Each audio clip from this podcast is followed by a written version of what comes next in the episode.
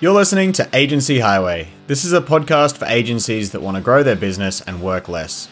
Agency Highway is sponsored by Content Snare, a platform that helps digital agencies gather content from clients without digging through a storm of emails, huge attachments, and messy Google Docs.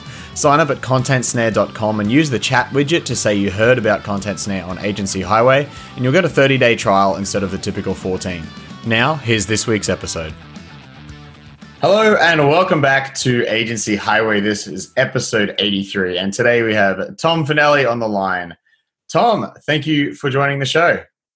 Totally my pleasure. Thanks for having me, James. Really appreciate it. So, okay, you are in the world of agency WordPress hosting. Uh, correct me if I'm wrong on any of this. i am going to flip this over. All right. So, so I don't make a mince of your introduction. But um, this is uh, such a hot topic. Uh, hosting is always the one of the continual uh, most passionate, let's say, threads in in like the Facebook group or any communities I see. You ask anything about a WordPress host, and uh, it just goes to town. The amount of comments and like fights and stuff that break out are just amazing. So You're totally right. Yeah, I, uh, I am gonna enjoy this chat. I think so. So let's start with a little bit about you, um, what Convesio is, and and why you got started. Sure, sure. So I started my career. Gosh, what was a long time ago. I was building websites in the late 90s using a product called Adobe PageMill which will date myself and some other people in your audience who might know what that is. Wow, yeah. But uh, that was way before WordPress. And so uh, I went through the dot com boom of the 2000s and it was great. We were we were trudging totally new territory there and um, ran an agency for about seven years doing all sorts of marketing, creative, and digital work. Uh, and then my career took me into an in-house marketing role for a software company. And I'm my sort of DNA is product marketing and technology. That's kind of like what my sort of area of expertise is. And eventually, uh, that took me to the Bay Area here, right outside San Francisco. And I had an opportunity about 10 years ago to come to work for a startup in uh, in the Bay Area, and uh, it was founded by I think employee 41 from Salesforce, and wow. it was a product that was um, uh, apartment management, real estate management software for um, in the cloud and uh, for property managers. And so basically, uh, ran in a marketing services team inside of that, where we did websites and SEO and digital marketing solutions for the people using the platform. We got acquired about a year later, and then a year after that, we took the company that acquired us public. And so, very fortunate to have came to the Bay Area and within two years sort of had this amazing experience to go from startup to acquisition to IPO. And in that company, I ran a team of about 150 plus global marketing people Whoa. that did websites, SEO, creative content, a national photography team, all for apartment communities and property managers and real estate managers across mostly the US at that time. So, um, I, we're, we're here to talk about hosting, and I feel like already I'm like, I want to talk to you at some point in the future about how the hell you manage 150 people. it's it process, which is one of my big things about agencies, uh, a whole discussion around scaling, right? Yeah. So, uh, you know, fast forward, I left that company and went to work for a larger company that was a major hosting provider in the US.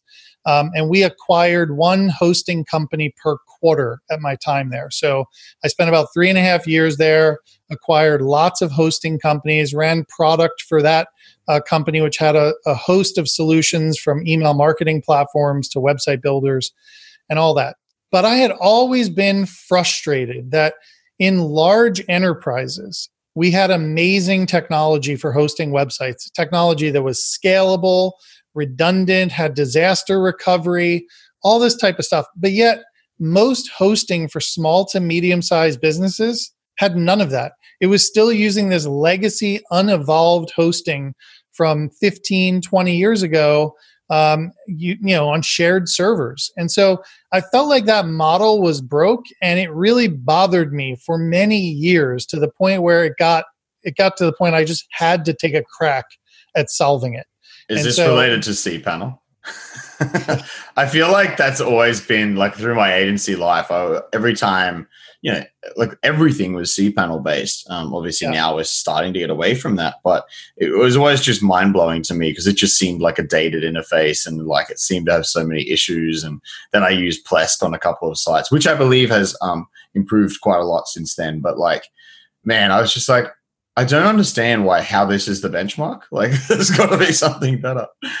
Yeah, I mean, it's definitely not very user friendly from a product perspective. I mean, you can't argue with the tremendous amount of success that they've had, mm. penetration in the market, but for the product person inside of me doesn't love the interface uh, that they have. Yeah. And, you know, I'm really passionate about WordPress. I'm really passionate about the WordPress community. So, in my mind, whatever I did had to be solely focused on WordPress. Yeah, right. And uh, obviously, because it's just so prevalent now, everything right. everything runs on WordPress. So I totally totally get that. Now, I am interested in the fact that you raised money, and uh, like we were chatting offline, and I think uh, earlier, and I think it is helpful for agencies who may be looking to go down the product route and don't have an idea of like how to get started or um, I mean, raising money is a pretty clear way to get started. Is you know, so, like a lot of agencies don't exactly just have a ton of money lying around that they can go and invest into building a product. so raising money is is definitely an option. So, and I don't believe we've ever really spoken about this on the podcast before. So, first time for everything, and I'm right, uh, really interested. Yeah, and how and yeah. how you I guess made this change and and I mean why you decided to raise money and and then how you did it. Right. So I think for agencies, there's really two reasons why this is really uh, an interesting topic, right? Um, so uh, I'll sort of start with the history of this. So in 2016, um, President Obama signed the Jobs Act, and that radically changed the legal landscape in the United States for investing in, in businesses or startups. Uh, it used to be that you had to be an accredited investor, and that meant that you basically have to have either over a million dollars in assets, excluding your home, or uh, have a verifiable income of over 200K for the last two or three years. And so when he changed that law, basically said you don't need those criteria and you can invest smaller, sort of more manageable amounts. And so what this gave rise to was sort of like Kickstarter meets funding and investing. And there are now a bunch of websites where you can go and literally get your product in front of hundreds of thousands of potential investors. And they will invest small amounts of money, maybe a hundred, five hundred, five thousand, ten thousand dollars. So in our case, you know, we raised about 1.3 million off just over 850 investors. And I'd like to think this is like 850 of the most sort of bullish people about WordPress and what we're doing um, that are out there. But you know, as to why we did it that way, we I thought originally we would go down the route of like VC funding. I'm in the Bay Area. Prior startups did VC funding. It seemed natural, but the VC model is incredibly labor intense. It takes a lot of time and energy. I'll, I'll give you one example. My uh, a buddy that I know who founded a company um, who measured everything, right? He had 300 meetings with VCs in six months and Whoa. he got two investors. And That's so insane. for like half a million bucks. Now, being agency people, we know that conversion rate sucks, right? that's like, that's a bad conversion rate. So I think that taking your product to the masses is really important, right? And it allows you to control the narrative and it also allows you to get in our case 850 raving fans, people who are excited yeah. that are out there helping to stand by us. Um, now for agencies again, you know, I think there's a couple things that are interesting here. One, and I give you that history lesson on the the background of the law because that was just 2016 more and more people, businesses are going to want to launch these campaigns. And there's a heavy marketing component to launching these crowdfunding mm. campaigns. It took us three months to get ready to launch this campaign. Yeah. It's not like you just flip it on and you know you're there. A lot So- of people think that is the case, though. Like, well, I have a friend who does consulting for Kickstarter and crowdfunding, um, and like that's like she reckons the, the biggest thing is people come to her and they're just like, "Oh, we throw up a thing on Kickstarter and we make money." The end. Right, right. You know, but like, and then she has to tell them how much work's involved, and then and then they go, "Oh, nah." Don't want to do it. hey, Yeah. just quickly, um, is it is what you do still called crowdfunding? Is it- Yeah, so its legal name is Regulation CF or Regulation Crowdfunding. Okay. And that is the legal sort of name for what it is that you do. And you can raise, um, you know, up to X million plus dollars in funding using a Reg CF campaign. Okay. And I'll just name a few of these sites where you can do this so your audience can go get some information. We used WeFunder, W E F U N D E R, WeFunder.com. They were sort of like one of the pioneers. Another really big one is called Start Engine. That's a great one. There's another one out there called SeedInvest.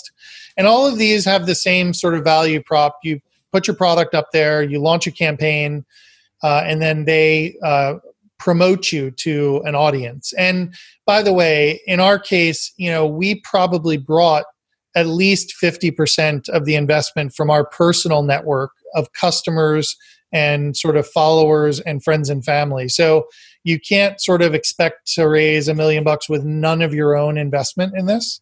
Right. And so Did you say fifty percent came from your own Rolodex, basically? Yeah, I mean the the average is somewhere between a 50-50 60-40 split Wow. of the audience bringing in about we'll call it 50 50%, you know, of the uh of the funding. and I imagine that adds like some level of social proof too, like when people see. That's exactly right. Yeah. Well, not only that, I mean, interviews came out of it. There's, believe it or not, a whole like subculture of investing sites that focus just on crowdfunding. Right. So they wanted to do stories on us and we got customers out of it. And so there's a lot of value out of the crowd getting behind your product than just the actual money. Hmm. Oh yeah, like straight away, like like you said before, you've got 850 people who are actually invested in the success of your business now. So Right.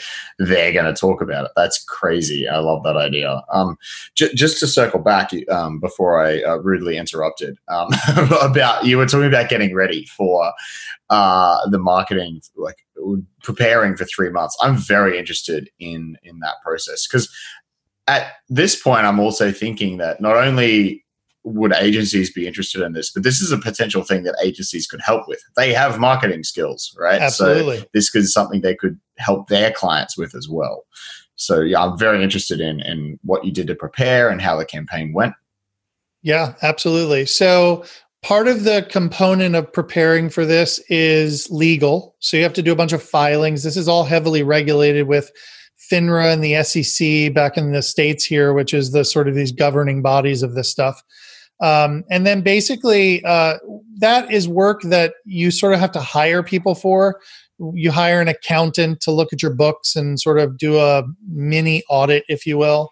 The other thing that um, you do is you prepare and file some paperwork, but all of that stuff's pretty like you know task driven one two three and and the, Mm. the site you're going to partner with will actually walk you through that whole process um, the more engaging part to it in my opinion is figuring out your marketing strategy for the campaign and that basically is okay how are we going to get the word out what marketing are we going to do during the campaign so that we get you know updates to investors there's also a lot of questions you have to answer during the campaign. So we had probably well over 100 questions from investors. Think about things that a, Avis, a great example is Shark Tank. Okay. The questions the sharks are asking on Shark Tank is the same type of questions that your, your, your investors are going to ask. Right. You know, who's your competition, all this stuff. You Mhm. need a really great pitch deck. You need a video when you launch one of these campaigns. You need a product demo. You have to be able to easily articulate your value prop, your differentiation, the competitors. Mhm. And as a lot of agencies know, that stuff takes collaboration with someone who's able to put together a cohesive message. yeah. That's not always the DNA of founders. Yeah, totally. And did you also have an like start building an audience and email list before the campaign? We did. You know, we had been sort of in a very private beta for probably at least a year before we did this. And I would say that we had a very modest list, a few hundred people. Oh, okay. So nothing, nothing substantial. We did not come into this with a crowd of people just waiting to invest. Which I mean could be another strategy, right? Like I know a lot mm-hmm. of people will actually spend a bit of time building an audience um, beforehand uh, in order to feed that initial uh, investment and and the buzz, I guess. Um, in yeah. quotes, like generating some buzz. Um, Eh, but I mean, you've kind of got that through your friends and family investing. But I guess, like, imagine there would be a right. lot of value in getting that all that initial investment, so other investors come on and can see, or can they see that other people have been investing? Yes. Yeah. Yes. Yeah, and so that's one of the things that makes these campaigns successful is out of the gate to have a good amount of momentum that's built for your, your yeah. campaign. So you do that by priming the pump with your your friends and family. Yeah, or or I guess an audio or, or email list or audience that you've already yes. built, but right. they're probably going to be a little bit less reliable than you know someone who you know for sure is ready with money to invest right. like friends and family or and i was surprised we had you know i mean at the time we had very few customers right um, but we had a bunch of potential customers and those potential customers invested. So I was actually really surprised with the number of actual customers that got on board and the number of investors that became customers. Mm. So it was it was really sort of it worked out well, um, surprisingly well in terms of of customers getting behind what we're doing. Yeah. One of the cool things about what we're doing in the hosting space is there really is no community driven um, hosting company right? They're all like privately owned or backed by big VCs. And so mm. this is an opportunity for people to own part of an actual hosting company, a, a, managed WordPress hosting company. And I think that's a cool value prop to the community. Yeah. Can you still get in? No, but we're likely going to open another round of funding oh, in the next nice. 12 months. So nice. there will be an opportunity. Again, we're so sold on this whole notion of like crowdfunding yeah. um, that, you know, not the actual crowdfunding discipline, but like the the ability for people in the WordPress community to to benefit in our success and for us to mutually benefit. We think it's a really big game changer for the WordPress community and WordPress products mm-hmm. in general. Um, so yeah, so we're excited. So I, I foresee another another round in our future. Awesome. So yeah, definitely let me know about that. Uh, yeah. I'm interested. Um, now I'm interested a little bit in how it works. Like, um, I've always wondered with these things, like, do you get, are you getting shares in a company like as if you bought stocks? Um, like, is, is that how it works? And then like, how do you, like, what's the liquidity like? I know we're getting into probably out of no, no. territory. Totally. I'm happy to answer all your questions. I, feel like I've went and gotten a college degree in crowdfunding. So yeah, I bet there's a lot to so learn. Much. Yeah, there's a lot to learn. So when you do one of these campaigns, there is a good. You're not going to know everything when you start, and it really takes getting through one and working out the details to really be in on it. But the it kind of depends somewhat on the site that you use. So I'll tell you what WeFunder does. Mm-hmm. Uh, at WeFunder, one of the great things about all investing sites is the company drives the terms of the investment, which is really good because usually a VC is setting that stuff for you. Yeah. So with with crowdfunding at WeFunder, you can choose any number of financial vehicles for your investment. So you can do what's called a safe note, which is what we chose to do. That's a simple agreement for future equity. It's very com- uh, common in the Bay Area for SaaS startups. In fact, it was pioneered by Y Combinator, which is a very big incubator accelerator out here. Um, and so basically, I'll get into that in a moment, but you can choose convertible debt. You can choose um, even revenue based financing, where uh, or revenue based um, returns, where basically your customers can share in the amount of revenue that you generate. Uh, and so there's all the most common ways you could invest in companies uh, are available to be invested with WeFunder. There's actually a ton of options when it comes to that. Now, a safe agreement, the way the safe agreement works is basically we sort of basically uh, everybody signs up, and then when we do our next round, all of that stuff converts into real shares in our company, real equity into the company at a predetermined lower rate than what the rest of the um, people are buying in. So let's say we did our seed round, the safe note, we'll just round it down. We did a million dollars. We put what's called a five and a half million dollar cap on that note. So if we raise another, we basically said the company's worth five and a half million dollars at a maximum. If we go and we raise another round and we raise it and we do it at 10 million on paper, that's almost like a, a two to one return. Mm-hmm. Okay. So safe basically locks these these initial investors in at a very very good rate and then it actually converts into shares when we do our next round right so and then if people want out can they so like what's not, liquidity is always a always a concern. Yeah, liquidity is always and my sort of answer to people is always look, be prepared for a six excuse me, a six to seven year, you know, ride on this Yeah. Thing. And that's what and I've so, always thought with this kind of kind of thing. And and look at look at the playbook that Flywheel just executed, right? So they just sold the WP Engine, mm-hmm. um, you know, and this is actually a good dovetail into my take on the WordPress market. But Flywheel went from concept to exit in about six years. Wow! And and WP Engine had disclosed that during that time they had gotten to about 18 million in ARR, annual recurring revenue, and so. Um, that's a, an amazing exit that those guys had, I'm sure. Mm. And so while the exact number wasn't disclosed, um, you know, it's uh, to go f- to six years to build an almost $20 million revenue based company. I mean, you know, and if, if we do the math, okay, like just let's put our crystal ball on for a moment. We know that Flywheel said that they were heading towards a billion dollar IPO at somewhere around 130 million in revenue. That's a six or seven times earnings, mm. six or seven times valuation. And so Flywheel could have sold in theory for anywhere between, you know, four to six times their revenue. Yeah. It's it's so crazy to me how this like uh, the valuations work in this space. Like I had an investment opportunity come up recently, and like I know how much it would have sold for uh, on like this business if you went and sold a SaaS business. Like I know generally what the multiple is, and the valuation they had was just like four times that. And i was like how does this work? I don't understand like where valuations come from in like the investing world but that's probably a whole other topic.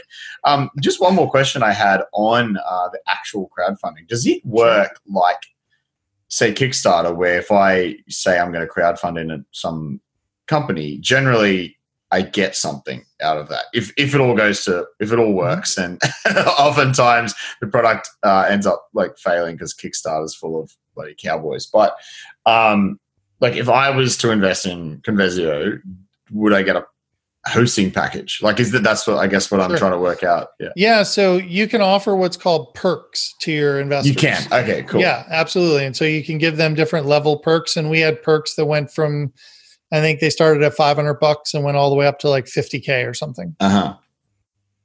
Okay, cool. That's um, that's awesome. That's uh, yeah. I was just actually thinking though, even if if I can't, um, I'm wondering I probably wouldn't be able to invest because I'm in Australia. I wonder if there's any um, ways around that. I need a corporation or something in the US. No, actually, I think um, I think don't quote me on this exactly, but I'm pretty sure the US, Australia, and the UK, and a couple other countries are all whitelisted to invest. Oh, wow! So, uh, and we actually have taken we took investment from foreign countries for sure. People. wow.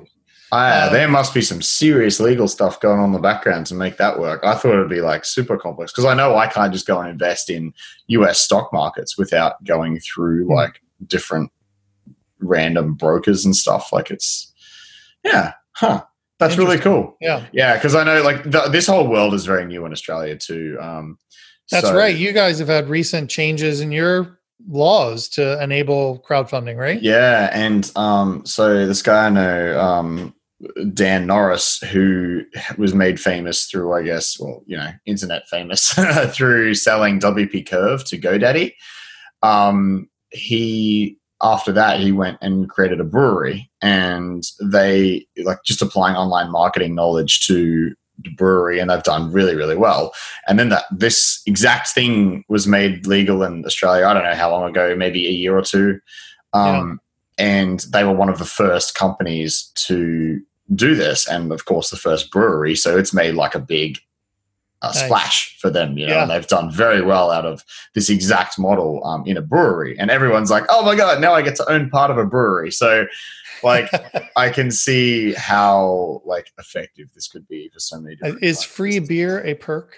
like it was a five percent discount. that was I actually did the math. So I was like, if so, if I invest like two grand, like how long will it take? how much make- beer does that? They yeah. should have a little calculator on their site.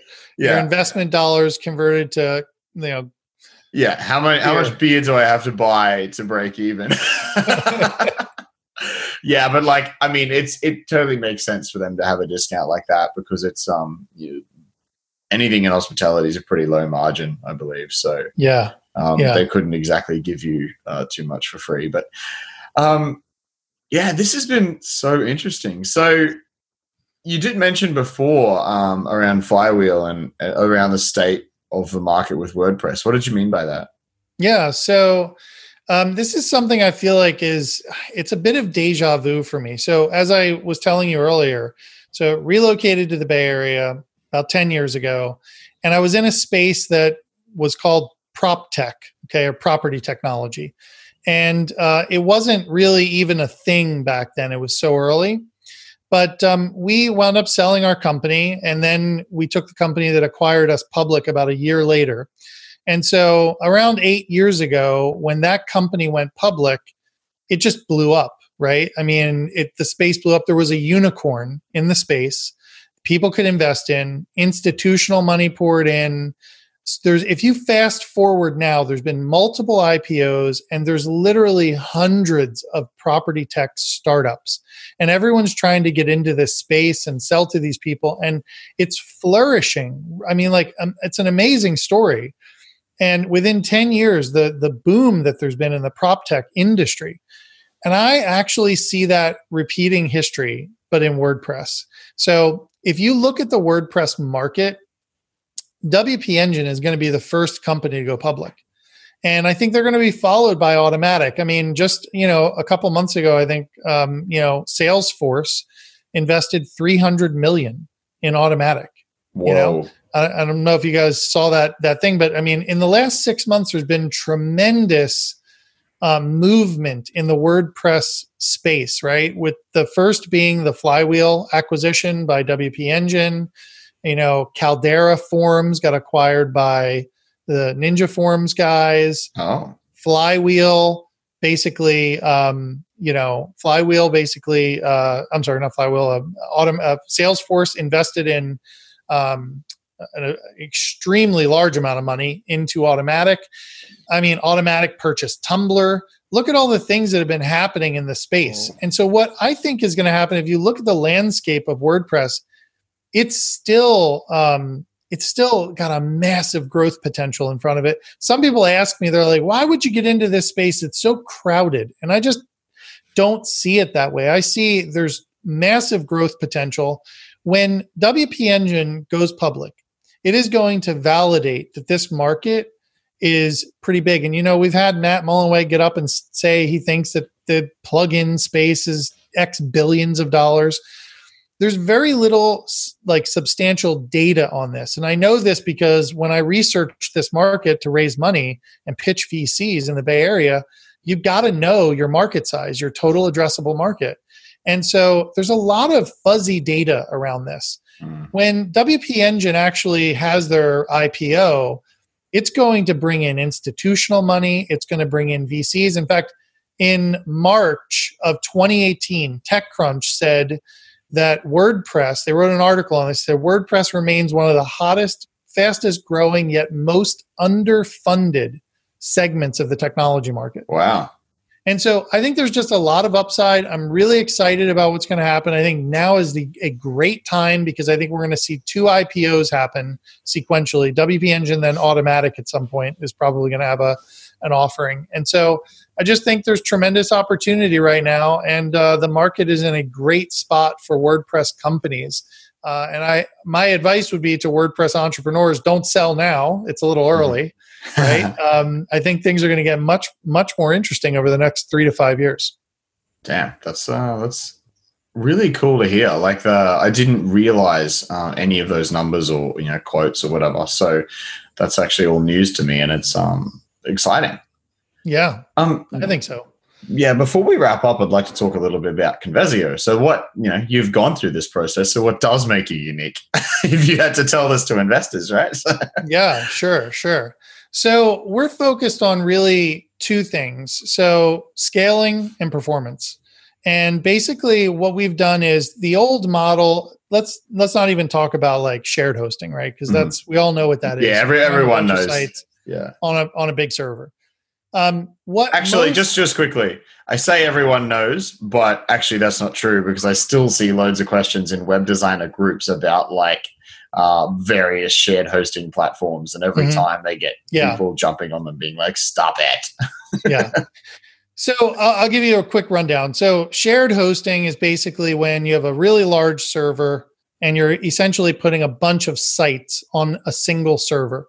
And as you know, in that case, there's a there's a lot of potential areas for failure. Mhm. If something fails in the server, whether it be the database or you know a site gets hacked or a site gets flooded with traffic or there's a DDoS attack, everything on that server suffers and potentially goes down. Mhm. Okay.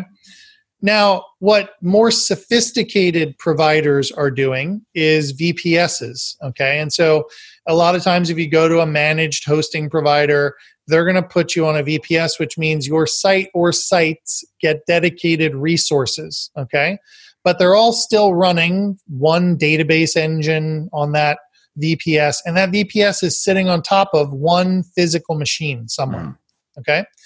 So what we've done at Convesio is basically said we're not putting any one site on one physical machine. So we deploy clusters and we broke up all of the different layers of WordPress into different layers using containers, Docker containers. And so basically when traffic hits our cluster, it starts at the top, it hits a, a layer of load balancers. Those load balancers will direct the traffic to the correct uh, containers running WordPress and it will distribute them amongst any of the servers in the cluster. And then those uh, WordPress containers are connected to a database cluster replicated across all the servers in the cluster, a multi node database cluster. And then there's files replicated below that. Now, what's cool about this is if your site is a small traffic site and it's running in one like WordPress container, as soon as that site starts to get a lot of traffic, we can immediately within seconds scale it up to 5, 10, 20 containers. And the load balancers will distribute the traffic amongst all of those containers, and those containers will be distributed amongst multiple physical machines in the cluster.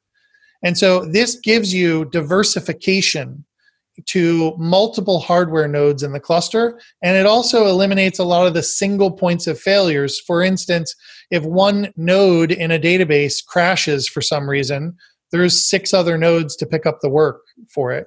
And so the redundancy of the system along with the ability to scale and the ability to have what I like to call, then people call it in the industry self healing. It's kind of a buzzword, but basically, naturally, sort of inherent in containers is the ability to monitor the health of them. And so, um, I'll give you a, a for instance here. I was a longtime Flywheel customer before I built Convesio, and you know, I had a site go down one day, and it was the old. We had to restart PHP on the machine to get the site back, right? Uh-huh. Well, that process, because it was a Saturday morning, was email support, wait an hour for a response. I had it had gone offline earlier while I was sleeping.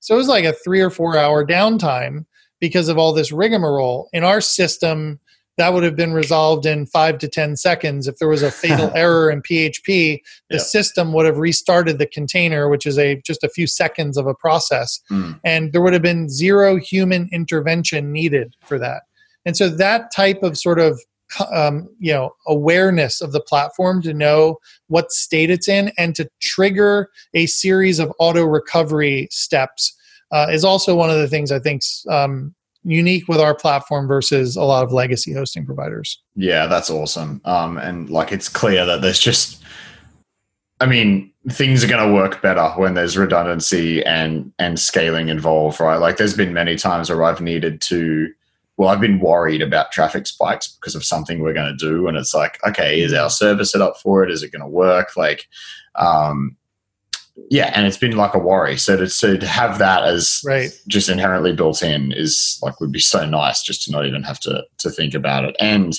the fact that you know the, the restarting things to make it work again is is hits me close to home because I've had to do that um, Yeah. a few times on various I mean, it's- things. it's great too because you know this is a lot of technology leveraged in the enterprise space and we're providing it at a super reasonable cost and you only pay for the scaled up state if you use it. And so our sort of philosophy is it's a you know pay for what you need type of platform. Mm. and you can really get this technology on if you're an agency and by the way we're focused heavily on agencies as our customer because we believe they've got unique problems managing portfolio large portfolios of sites. And so the ability to have this type of technology there as a safety net for your site is really powerful Yeah, and it could be a, a it could be an email blast people are doing or a social media campaign i mean it doesn't have to be the i was featured on the cover of techcrunch scenario there's a lot of scenarios businesses have where they might have surges in traffic Mhm. Yeah, I mean, for us, I think we had a worry with Product Hunt um, when we did the Product Hunt Yeah. launch because we were trying to get on the front cover, and yeah, we had a, a traffic spike. It didn't end up being anywhere near what people say um, like it can do, but like um, it still was a was a concern. So yeah, um, that was actually going to be my next question. Is like uh, you focus on agencies, uh, like. Are you focused on agencies? Does that mean people can easily set up billing for multiple sites and for clients? Yeah, so we don't have um, billing uh, as part of our platform where you can bill your clients, your end user clients. We're working on right now an integration with WHMCS Okay. because a lot of people have asked for like white label type of uh, capabilities. And Uh-huh. so um, I think that's going to be first on our plate. And then we are getting some requests for. Um, you know, features like Flywheel has a feature where you can turn billing over to your customer. Yes. And so um, we are getting some requests for that. The majority of, of uh, agencies that we work with are ones who, in some way, shape, or form, resell their hosting. So they buy hosting Yeah. and they stand between the customer and the hosting provider to provide a, a layer of services, if you will. Yeah, yeah, fair enough. All right, cool. Well, I mean, this is super interesting to me, like the whole commitment to a scale scalability and, and performance. And I, I cause just when you were talking about that, I can't even imagine some of the technical challenges you've had. Um, like I know as soon as you start replicating databases, things get can get hairy. Um, That's right. yeah, so you guys must have had to overcome a lot of things, which um, I mean, way too technical for this podcast. I'd love Well, to I, dig will, into. I will tell you, like any great SaaS company, we've built the product twice now. hey, so have we. Oh man, yeah, we we just finished our big rebuild like uh two months ago, I think now, and yeah, it's uh, oh man, yep, uh, it's a fun process. Um, That's no, right. Yeah. at all. Uh, Tom, thank you so much for joining me. This has been super interesting. Thanks, James. I really appreciate it. I just hope that, like, yeah, now there are some agencies out there that are thinking about maybe offering this as a service to clients or maybe launching their own product. There's just so many possibilities out of this. Absolutely. Yeah. So thanks again. Uh, guys, thanks for listening to this episode. Um, I will see you next week. Discover how to grow your agency, earn more, and work less at agencyhighway.com. Head over there to get resources from this episode and full transcripts. See you next time. This episode was brought to you by Content Snare. If you're a digital agency or just need to get content or info from your clients, Content Snare can help you collect it on time and without enormous email trails. Give it a try at contentsnare.com.